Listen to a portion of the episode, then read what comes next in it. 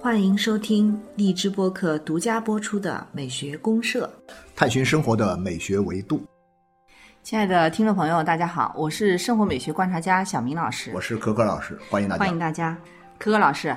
其实我们经常在这个生活中呢，会听到有一种就是说法啊，就是说好像生活很无聊啊，对啊，然后很单调啊，很乏味啊，嗯啊，每天重复，对吧？对。但实际上在艺术中呢，我其实一直关注到，就是艺术里面这个无聊，反而是一种很有美学意义的东西。呃，或者说是它有一种美学上的一种特殊的一种意味在里面，对，就直接表现出来，我觉得也挺有意思。对，而且好像有时候还蛮文艺的。啊，蛮文艺，蛮文艺，确实是这样的。所以说，我就说，嗯那咱们今天就来聊聊这个生活中的无聊和艺术中的无聊，对聊聊这俩无聊到底是怎么回事儿吧？我觉得，对对对，我们就聊聊看，其实无聊它有可能也会很美，但是无聊它肯定是冗长、对重复、重复、单调单调乏味，啊、乏味。对对对，而且有时候可能是一种茫然的状态。对，然后呢，我们经常想到，因为现在人很无聊，嗯所以说呢，我们现在包括像我们做美学公社这样一个节目啊也希望能够什么呢？也希望能够有这样一种有意思的节目呢，能够嵌入到大家的无聊的生活当中。对你不是反正没事干嘛，就打开这个手机，听听咱们聊聊美学，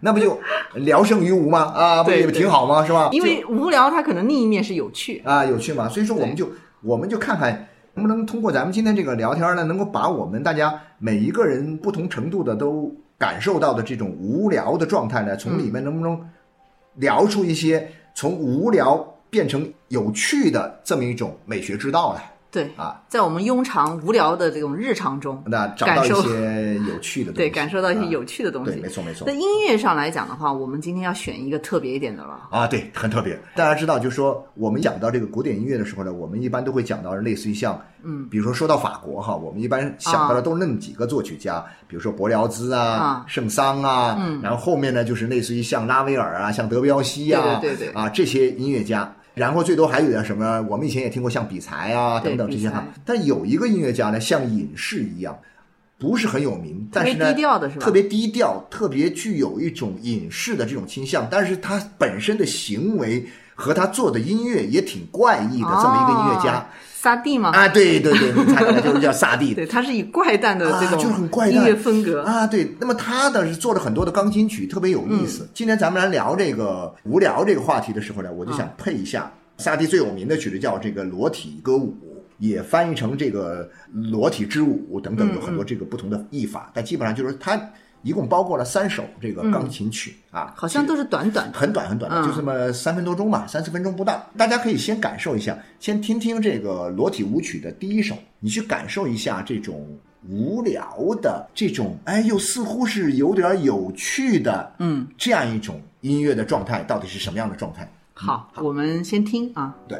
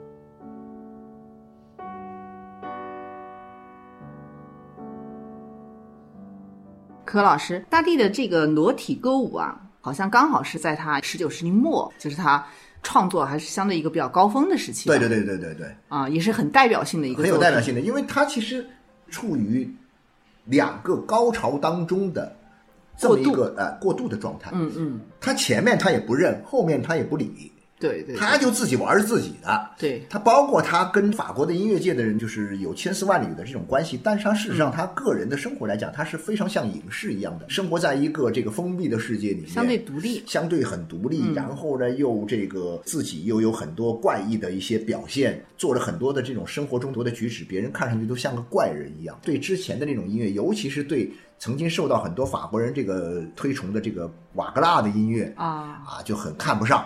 他觉得他那些神话的东西啊，那些很高大上的东西啊，都是扯淡，不是音乐的东西。然后呢，他也觉得说，包括像后来这个出来的这个像德彪西他们的东西，嗯他也不认可。哦他实际上是想什么呢？他是想把音乐，我认为是哈，不知道大家不一定同意，就是说他是把音乐的东西还原到生活本身来。啊啊，就是说，我们以前的艺术是什么呢？总是不断的要把音乐从生活中中不断提炼出来、拔高起来、抽离出来，距离感然后呢，让生活不断的向音乐去看齐啊，嗯去仰视。但他不是，他是把音乐还原到生活本身的状态，所以你听他的音乐就有一种感觉什么？哎呦，好像哎，音乐来了吗？啊，他来了。你听他那个声音，很舒缓。啊，很舒缓，然后呢，节奏感也不强，对，没有高低起伏的这种波澜壮阔啊，也嗯没有那种内在的那种强烈的冲突啊，都没有。我其实刚才听到这个音乐，最大的感觉呢是觉得它还不是那么的怪。您不是一开始说它是一个很怪的东西吗？啊对对对对我就在想是不是一种非常另类的这种。啊，它唯一的一个就是结构性很松散。对，结构很松散，对我们通常讲一个音乐，它必然是有一个像建筑搭建一个框架一样的，啊、它的这个很紧凑啊，对它没有这个框架的东西它上次没有。它像流水一就像样我把它的音乐称之为叫什么？叫生活流啊就像生活里面，你如果你想象生活就是一个流水一样，嗯，就是生活的这个流水呢在缓慢的向前流动，中间也没有波澜，也没有什么大的起伏，那嗯么就是这样。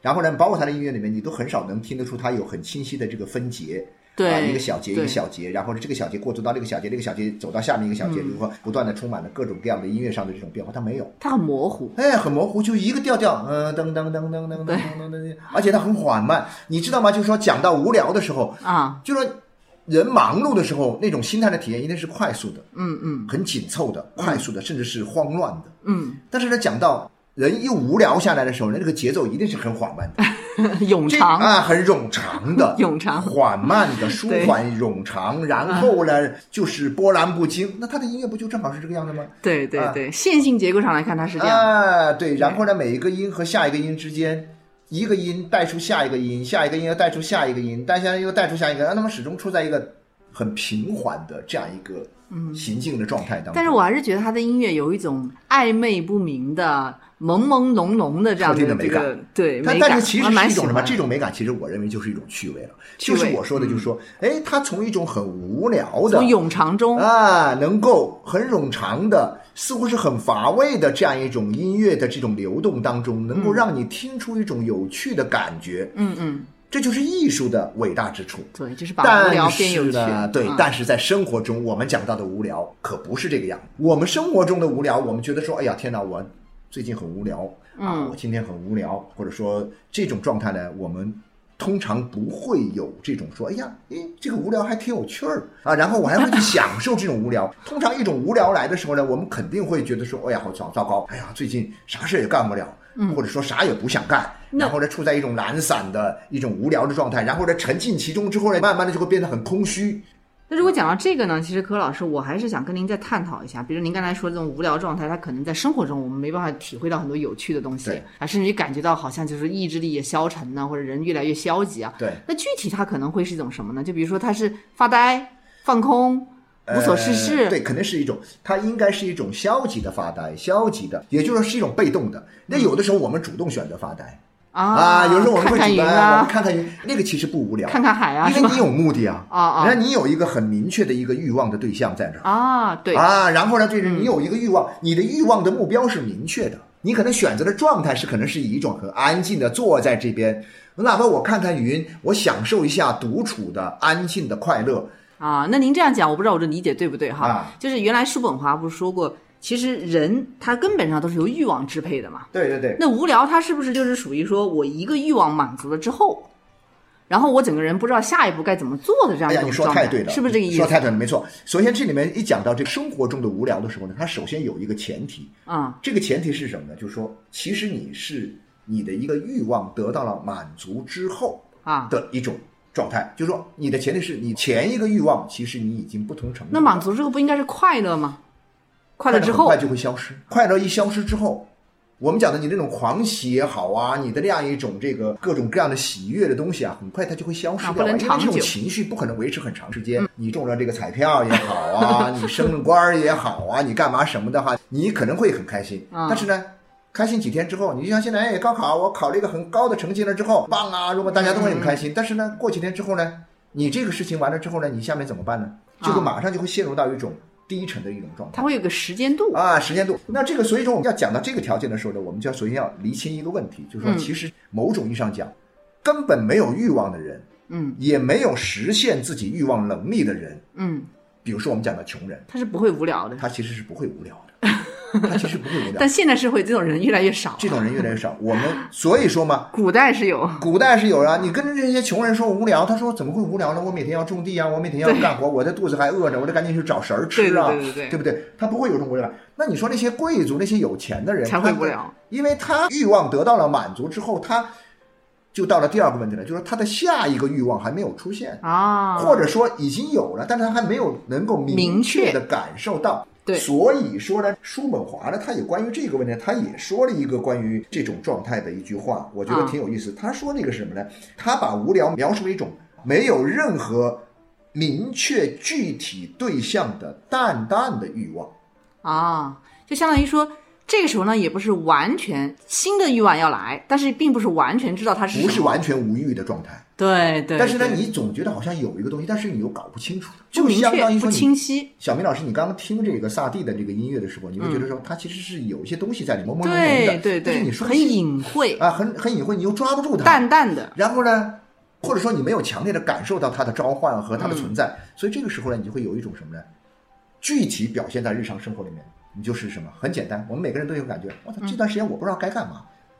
不知道该干嘛，没事儿干，但是又觉得好多事儿要干，干什么都没劲。干什么都没劲啊。啊，然后这种状态，那这个时候呢，就是说一个旧的欲望实现了之后，一个新的欲望还没有明确之间的一个虚无的状态，啊，这种状态，我认为就叫什么？就叫无聊了。啊，就无聊。您。您这个解读，我觉得还是比较清晰的。所以。这种时候呢，你弄不好，你没有刻意的去寻找一个新的欲望，啊。或者说是这个欲望还没有能够清晰、在你面前浮现的很清晰的时候，你这个时候确确实实会有一种很茫然的茫然、空啊，虚，空虚的感觉。啊对然后呢，在这个过程当中呢，你就会觉得说，哎呀，因为你没事儿干，不知道该干嘛好的时候，突然一下就会觉得这个时间被拉长了，所以无聊，突然觉得时间很冗长，对，一个就是时间感觉很长，嗯，然后做什么都觉得是意义不大，意义不大啊，，就是寻找不到一个它不能给你意义的东西。它不能给你带来一种新鲜的刺激感。对对，所以你发现没有，其实我们的日常生活里面大量的状态，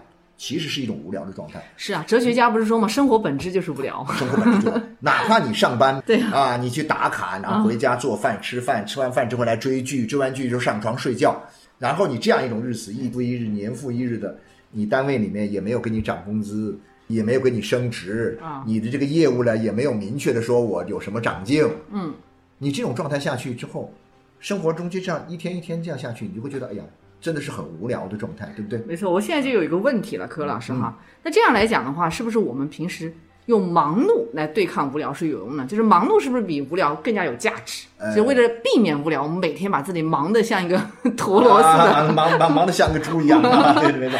但是呃，猪不忙啊，猪不忙，猪很忙得像狗一样，啊狗挺忙啊，对，没错，哎。那是不是这样就可以对抗无聊呢？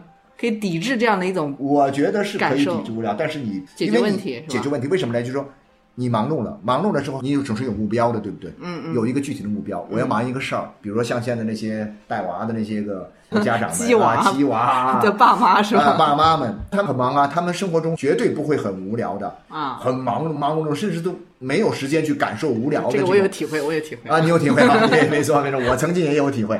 但是呢，你孩子考完了，走了，对走了去读书去了，嗯，然后呢，你原来每天要做的那件事情突然停下来了，嗯然后呢，你新要做什么事儿呢？你又还没有找着，嗯或者说有些事儿呢还没有激起你要去投入进去的这样一种强烈的兴趣，嗯，这个时候你肯定就会无聊。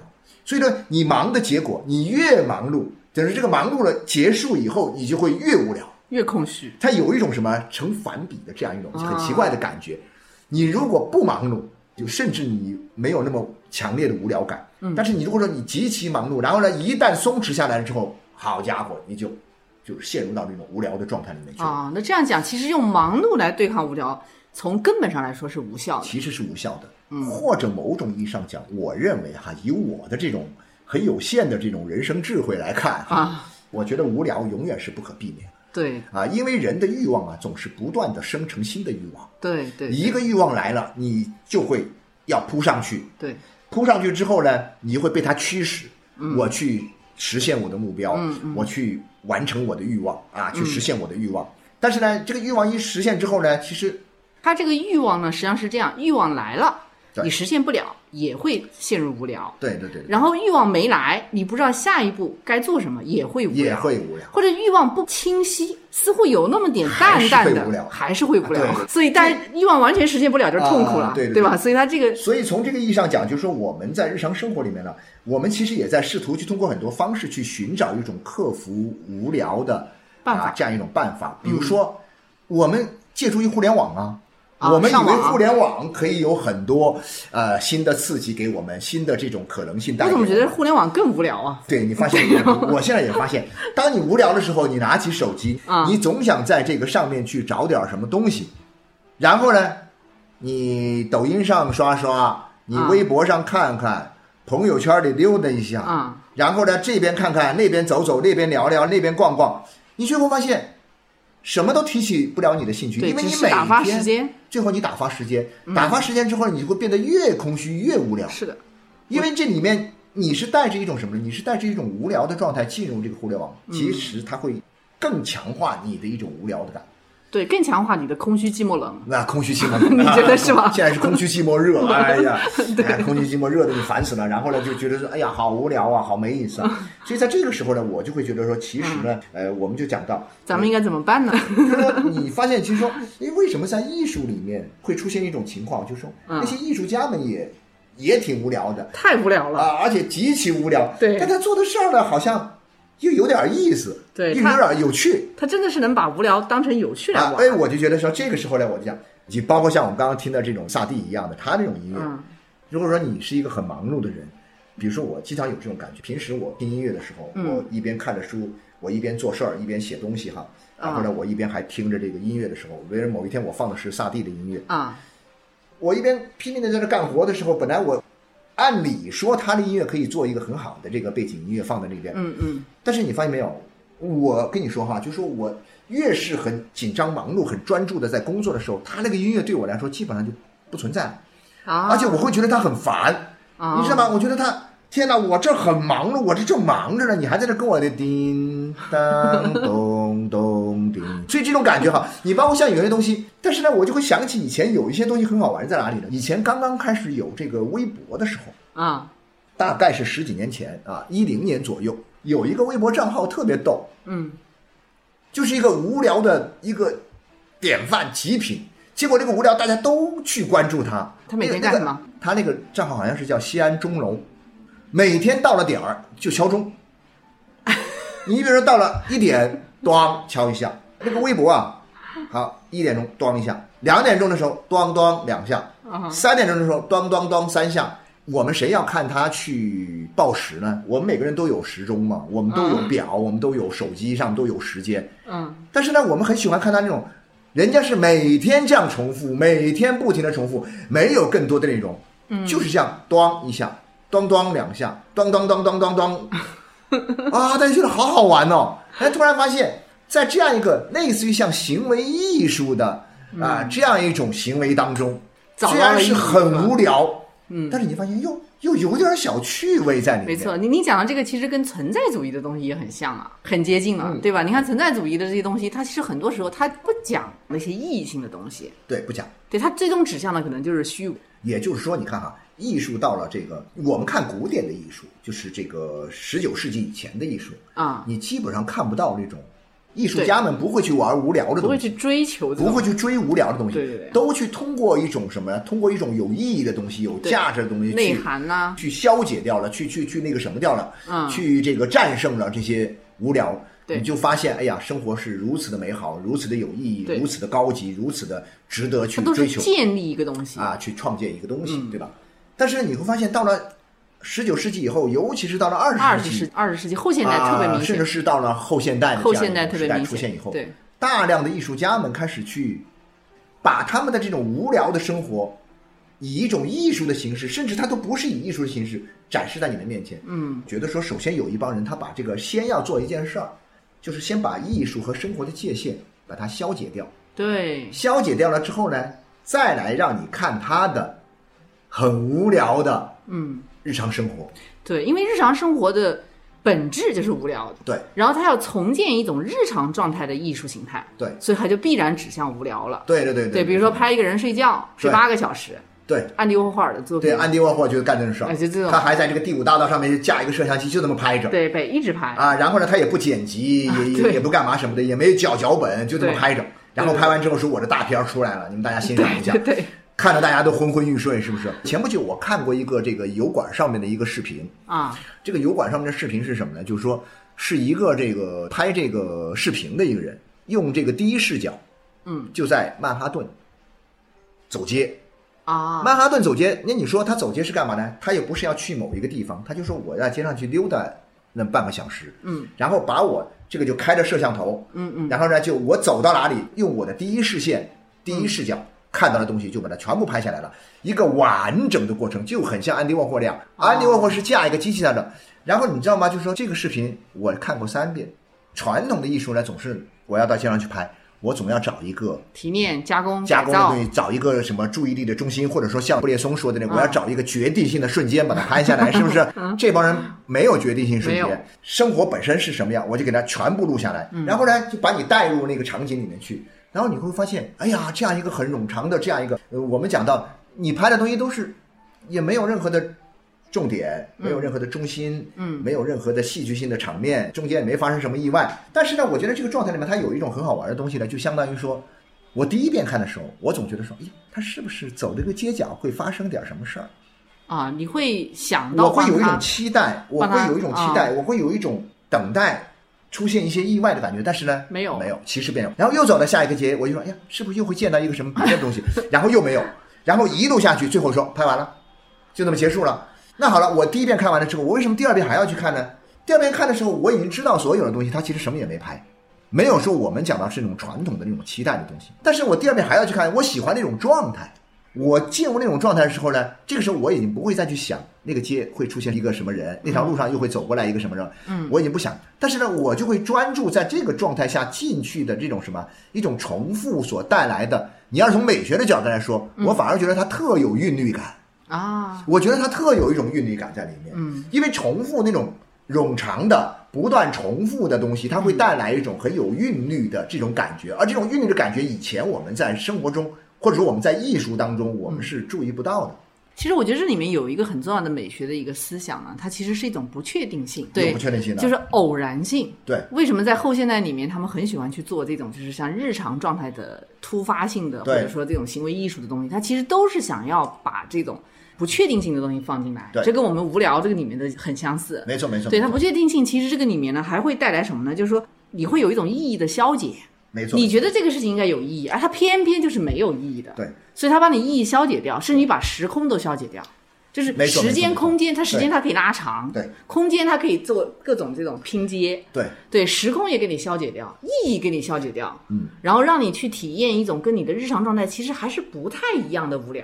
所以说，我觉得说我们有的时候在生活中觉得生活中无聊啊，其实很多时候呢，是因为我们呢没有留意这个生活。你有没有发现啊？就是我们没有去，你用文艺一点的说法来讲，就是说，其实大家没有去认真品味自己的生活。啊，对，对啊，无聊需要是不是有这品味种啊无聊它是需要去品味它的，就好像是说我们日常生活里面，我们每天做同样的事情，嗯，你会觉得哎呀好无聊，好烦躁。但是呢，是因为什么呢？是因为你总想在这种生活之外去寻找另外一个东西，就是我们讲的这个欲望的对象。啊，你总是被这个外在的这个欲望的对象牵着走了，嗯，然后呢，当这个欲望消失的时候，找不着的时候，你又没有说我真的好好的去体会、去品味我自己的这种生活，所以这个时候你会觉得我的生活好无聊。对，然后呢，总是期待说赶紧下一个奇迹出现，那个新的欲望来把我带走吧，就这种感觉。对，所以我就会想起以前有一个这个好莱坞的一个华人导演拍的一个电影，好莱坞的这个华人导演好像是叫王颖，王颖拍过一个片子，英文好像就叫 Smoke 啊，就抽烟，嗯。好像翻译成这个中文呢，好像是叫生命中不能承受之烟。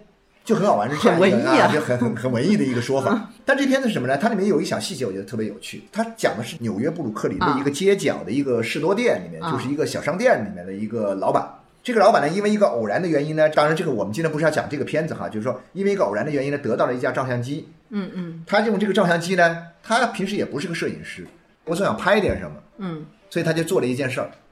他只是说觉得这个时候只有一个时间他是可以拍照的，嗯就是他每天早上到点儿的时候来这儿开门的时候，嗯。他可以拍照。嗯。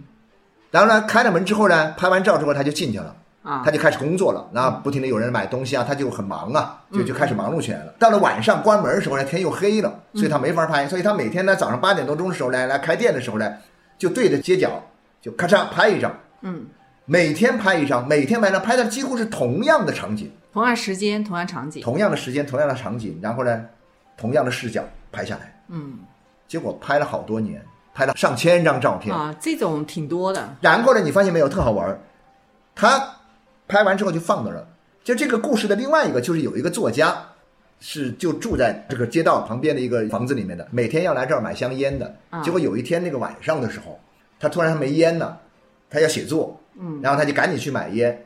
这个老板呢正准备关门然后他就进去，然后买包烟，就进去买烟。买烟的时候，他看到柜台上放着一个照相机，就问怎么回事。哎，说是哪个顾客这么粗心呢，把相机落在这儿。然后这个老板说这是我的相机啊。他说没想到你还拍照吗？他说我拍照啊，你要不要看看我的片子啊？然后他就去看他的片子，然后就一页页翻，一页页翻，一页翻，翻到每一天几乎是一样的场景，嗯但是有一些小细节不同。啊比如说他看到了一个细节，翻到某一天照片的时候，他突然停下来了，因为这天照片里面虚晃的一个人从镜头前闯过去，嗯嗯。但是呢，他看出这个人就是他的前妻，啊。他就想到那天早晨他们刚刚吵完了架，他们就分开了，啊。他前妻就离他而去的时候。经过这个店的时候，正好咔嚓一张照片拍下来，嗯。就拍到了前这样一个小的细节，特别好玩，我觉得。对他这个拍法，就是你讲这个电影的拍法，他就是把这种冗长里面的这些小的细节的东西，对一些但是有需要趣的东西。你去品味，需要你去需要品味。啊，观察。对，觉得说传统的艺术是把我们从生活中带出去，嗯嗯。但是呢，这些现代的这些无聊的艺术家们，嗯。他做的这些艺术，嗯，他其实是让我们回到生活本身。对，而且他是有点让我们不得不正视我们当下的生活，没错，而且有一种重新去审视的味道。对啊，就是当无聊被你审视的时候，嗯。无聊其实就不无聊了。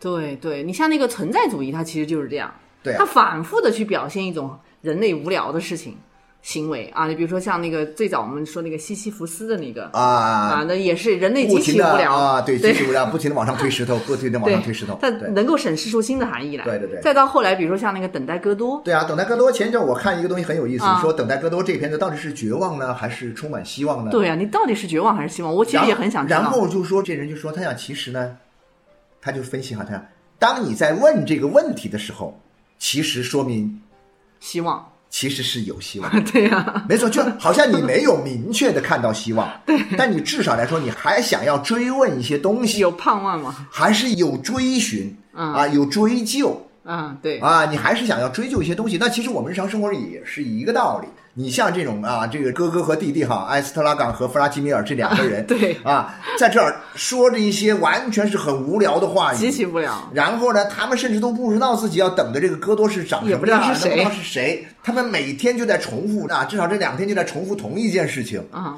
但是他还会不会重复第三天呢？还会不会重复第四天呢？嗯其实他肯定会重复，对，重复不重复，但或者说他重复不重复已经不重要了问题哥都会来吗？啊。问题是，但是呢，问题你为什么惦记 戈多还来不来呢？说明你既然还惦记戈多来不来，或者说他还让你惦记戈多来不来，他就成功了。艺术家们在写这种无聊状态的时候，讲戈多的时候，等待戈多的时候，给我们的这些无聊生活中的这些观众们啊，一个什么？一个很重要的一个提示，勾起了我们还要去追寻一下，明天戈多到底会不会来？你们俩还要不要在这儿？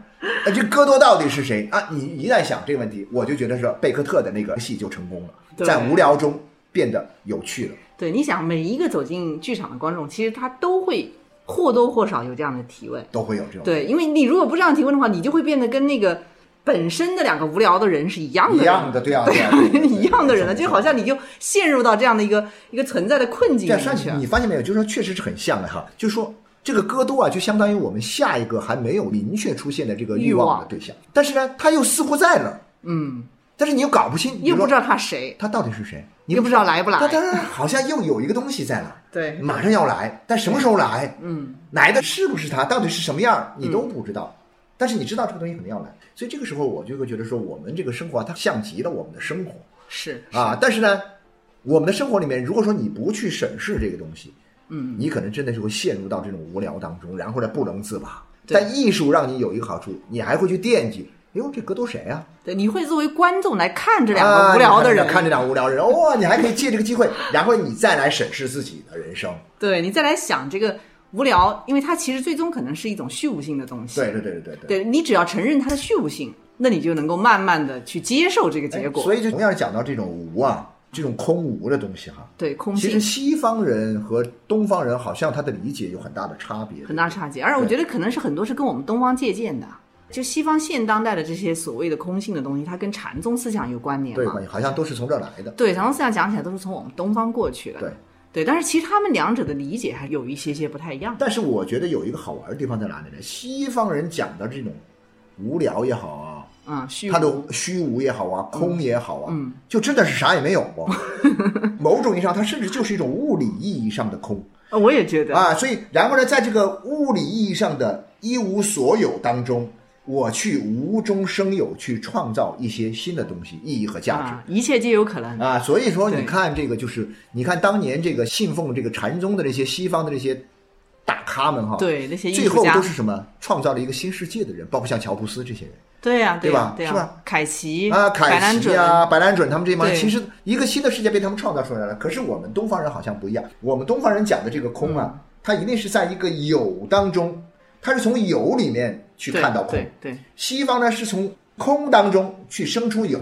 对，发现这两个路径还真的是有点真的不一样，因为东方人的思想里面，它其实始终就像阴阳两面一样，它始终其实是双方是有种渗透性的。没错没错。所以它的呃所谓的有，其实是跟无有莫大的关联，他们之间是紧密一体的。是啊是啊。像我们说虚实相生，它肯定是在一起的。对对对。所以很复杂，东方的这种反而更难。我觉得要说到这儿之后呢，就有点玄妙，讲得远了，有点远。今天的话题确实比较高深，会绕不出来。但是呢，就这一点是肯定的，就是说，嗯，生活中的无聊。如果说你呢，通过一个外在的东西去摆脱这种无聊的时候呢，你可能会陷入更深的无聊啊。但是呢，在艺术呢，它会教我们，让我们呢去正视自己的无聊，嗯啊，去这个打量，去琢磨，对，正视无聊的本质啊。这个时候呢，你其实就在无聊的时候，你不就找到一件事儿做了吗？啊，然后那这些艺术为什么我们说无聊的时候不是啥事儿都不想做吗？啊，但因为艺术就有这个本事，它就能够撩你。啊，所以我觉得就是说，你要想克服自己无聊啊，其实有个最简单的办法。比如举个例子来说啊，你就翻翻画册啊啊，看看这些画册哈，这些无聊的人在干些什么事儿啊。结果呢，你就会很容易从里面去获得一种什么呢？一种无中生有的乐趣。当你这个乐趣出来了，或者说你要去追索某些东西，嗯，当你这种欲望出来的时候，其实你就从这个无聊中摆脱出来了。对，就是去看看他们怎么样去利用无聊来表达一种。有趣的东西，所以所以我就会经常会想到这样，就是刚刚我们说的像这个王颖那部电影里面讲的这个人，当然他不无聊，他只是说他要做一些什么呢？这件事情在外人看来很无聊，你每天对着一个地儿去拍拍拍拍拍了那么几百天，嗯，然后呢，你包括像安迪沃霍这种，安迪沃霍有个很神奇的一件事情是什么？就是说他每天晚上就按你以为这个时尚大咖这样一个艺术大腕儿，整天在外面搞社交啊干嘛？但人家其实不是，人家很。他很闷骚，很闷骚的，对他每天准点回家，下班回家，回到自己家里，每天要在准点打开电视机看一部很，据说是两三千集的一部冗长的肥皂剧，然后去看这个肥皂剧啊，就每天看，每天看。你就说你看到什么呢？他重点不在看到了什么，重点在你在看存在的价值。所以呢，你通过这种不断的无聊，所以我理解这个叫什么？重复，它是一种很微妙的一种感觉。嗯嗯，我看这个叫什么？那个基尔凯郭尔的一本书就叫《重复》啊，他有一本哲学书就叫《重复》啊。你你讲的这个书，柯老师，像我们在无聊方面，其实有几本书可以推荐的。对啊，我先说这个哈，就说这个《重复》这本书里面，他讲的一个很重要的东西，就当重复达到一定量的时候，不断被重复的东西里面就会有东西生发出来。啊，是的，是的。是说你重复一两次可能还不行，你重复十次、二十次、一百次的时候，突然发现哇，这个重复本身变得极有意义了。对，它就是会赋予一个新的东西啊，对对。所以你看，你刚刚说那两本书，我对这两本书，我想起来有一个，就是那天您还提到一个无聊的哲学呢。对对对，无聊哲学是那个挪威哲学家的一本书，呃，史文德森啊，史文德森的一本书。对，这本书其实蛮有意思，它也是从哲学角度来讲的。另外还有一个，我看到有一个那个多伦多大学的一个哲学教授，他写过一本《解剖无聊》啊，那就是马克金韦尔啊，对马克金韦尔解剖这两本书其实都是哲学啊，对哲学意味的无聊的一个解读。这两个书有一本书呢，就说这个。这个叫挪威这个哲学家的书呢，他更多的是把一些历史上，嗯啊，人们关于这个无聊这个问题的一些哲学探索，嗯嗯，和这种艺术方面的一些东西呢，做了一个很好的清理和梳理啊啊，对对对啊，谁谁怎么说过，谁谁怎么看，谁谁如何如何的认识和理解，然后呢，这个辛威尔这本呢，他可能更多的还是去挖掘和解剖。对啊，无聊本身，它其实对当代人的很多，就比如说像现在我们的社会生活里面，为什么会经常感觉无聊？像刚才你说，为什么我们面对互联网更无聊？对对对。就当代人在这种现代生活里面，他其实为什么会有这种无聊的情况？对对对。他可能有更多的，因为确实是这样的。你比如像互联网时代，因为互联网的东西啊，太缓慢了，嗯，太涣散了，嗯，量又奇大无比。你的欲望很难聚焦啊，对，我们经常这样，更容易散。就好像你没事儿，你打开这个某宝，你上去想要买个什么东西，嗯，你就陷入了一片欲望的汪洋大海，迷茫。你可能原来一开始其实你想上去找一个东西，但是你的欲望是明确的，对，一下被引偏了，一下被带偏了，你就不知道，最后你就会变得很无聊。哎呦天哪，这个也好，那个也好，然后呢？所有的都好，不就所有的都不好了吗？啊，所有的都想要，不就变成所有的都不想要了吗？然后欲望变成了无啊，就变成了对对对。然后你就哇天哪，我怎么这么无聊？你就会陷入一种无聊的感觉。一开始你去之前，所以就互联网这东西为什么会让人觉得无聊呢？就是因为它你很难聚焦。嗯，我们以前讲到，就是说，特别是像互联网，互联网时代出来之后，我们人变得不专注了啊。但是另一方面，它又不断的会引起你的欲望，又不断的，就是说，它永远让你处在一种惶惶然不可。终日的状态里面，处在一种漂浮，我称之为叫情绪的漂浮状态。情绪的漂浮状态是什么？就是说，它落不了地，也升不了天。嗯，好家伙，你就永远是上不着天，下不着地。应该是一种，就是说始终。有欲望，但是欲望又找不到地儿的，你落不下来，是吧？然后不就变成没欲望无处安放的感觉。然后就是，然后你就人就变得好空虚、寂寞、冷啊，就这种。糟糕，对，没错，没错，没错，没错。